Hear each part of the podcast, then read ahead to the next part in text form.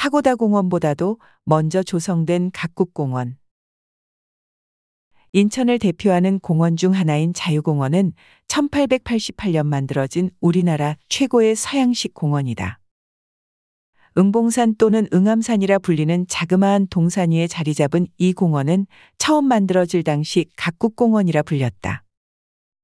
이는 인천항 개항 이후 인천으로 몰려든 서양 사람들이 한데 모여 살던 각국 조계 안에 공원이 있었기 때문이었다. 14만 평이나 되는 넓은 면적의 각국 조계에는 독일, 영국, 러시아, 미국 등 여러 나라의 서양인들이 살았는데 그 위치는 일본인이나 청국인들이 모여 살던 일본 조계와 청국 조계를 제외한 응봉산 일대 대부분을 포함하는 지역이었다. 일본 조계가 7천평, 청국 조개가 5천 평 정도였던 것에 비하면 각국 조개는 무척 컸던 셈으로 이곳을 여러 개의 구역으로 나눠 구획 정리 사업을 하면서 러시아 측 양기사 사바틴의 설계로 만든 것이다. 그러나 1910년 한일합병 후 이들 조개가 일본의 압력으로 없어지게 되는데 1913년 4월 각국 조개에 이어 같은 해 11월에는 청국 조개가 없어진다. 그 뒤 일제는 지금의 인천여자 상업고등학교 자리에 자신들의 신사를 세워 그곳을 동공원, 만국공원은 서공원으로 바꾼다. 1945년 광복이 되면서 서공원은 한동안 만국공원이라는 이름으로 불리기도 하였다. 그러나 한국전쟁을 겪고 난 1957년 개천절에 메가더 동상의 제막식을 가지면서 공원의 이름을 자유공원으로 바꾸어 그것이 오늘에 이르고 있는 것이다.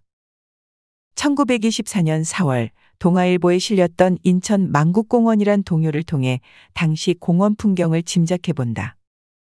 저녁 만국공원에 올라와 보니 솔나무와 전선줄은 합창을 하고 영사관 집의 유리창들 술 취한 붉은 얼굴로 막들을 쓰며 저 건너 바다에서 춤추는데 영사관 지붕 위에 만들어 세운 저 사람 혼자만은 언제 보거나 무엇에 그다지도 노하였는지 한 모금 말도 없이 우뚝 서 있네. 한 손에 창을 짚고 우뚝 서 있네. 한성 임시정부와 만국공원회의 3.1운동의 거족적인 전개에 힘입어 국내외 각지에서는 독립운동을 체계적으로 수행하기 위한 민족운동의 최고 지도부로 임시정부를 수립하려는 논의가 활발히 진행되었다.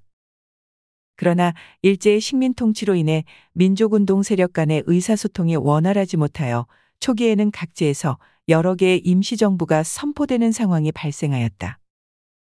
임시정부 수립을 발표한 곳만 7군데였는데 이 가운데 조선민국 임시정부, 고려공화국과 간도임시정부, 신한민국 정부는 그 주체가 불분명한 채 전단으로 발표된 전단정부에 불과하였다.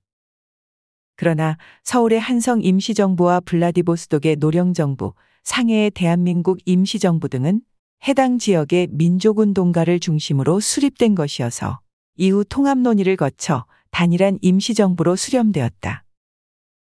이 가운데 한성 임시정부의 수립과 관련하여 주목되는 사항 중의 하나가 인천 만국공원에서 열린 13도 대표자 회의라 할수 있다.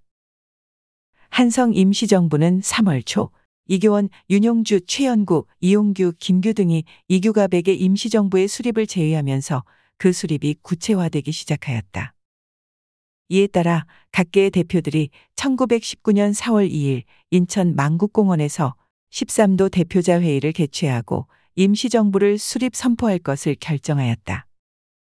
이 회의는 서울, 강화, 인천, 수원 등지 외에 지방 대표들이 참석하지 못하여 전국적 대표성에 대한 문제 제기가 있기는 하지만 한성 임시정부의 수립과 관련해 일종의 의회의 역할을 한 대단히 중요한 회의로 평가되고 있다.